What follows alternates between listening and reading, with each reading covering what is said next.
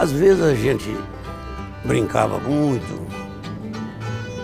E lá eu tinha amizade com o pessoal lá desde o tempo de colégio. A gente vivia junto. E quando eu ia lá, eles não me respeitavam não. Primeiro era como secretário, depois como ministro. E eu ia lá, eles inventavam o truque que nós jogávamos sempre, né? Nossa, boa demais isso. Né? E eu estava jogando truque, senhor. E eu saí com duas manilhas boas demais. E eu vi a posição da mesa, eu falei, é, já ganhei. Era o quê? Espadinha e, e zap? é, tinha- o zap eu joguei na frente para abrir, né? É.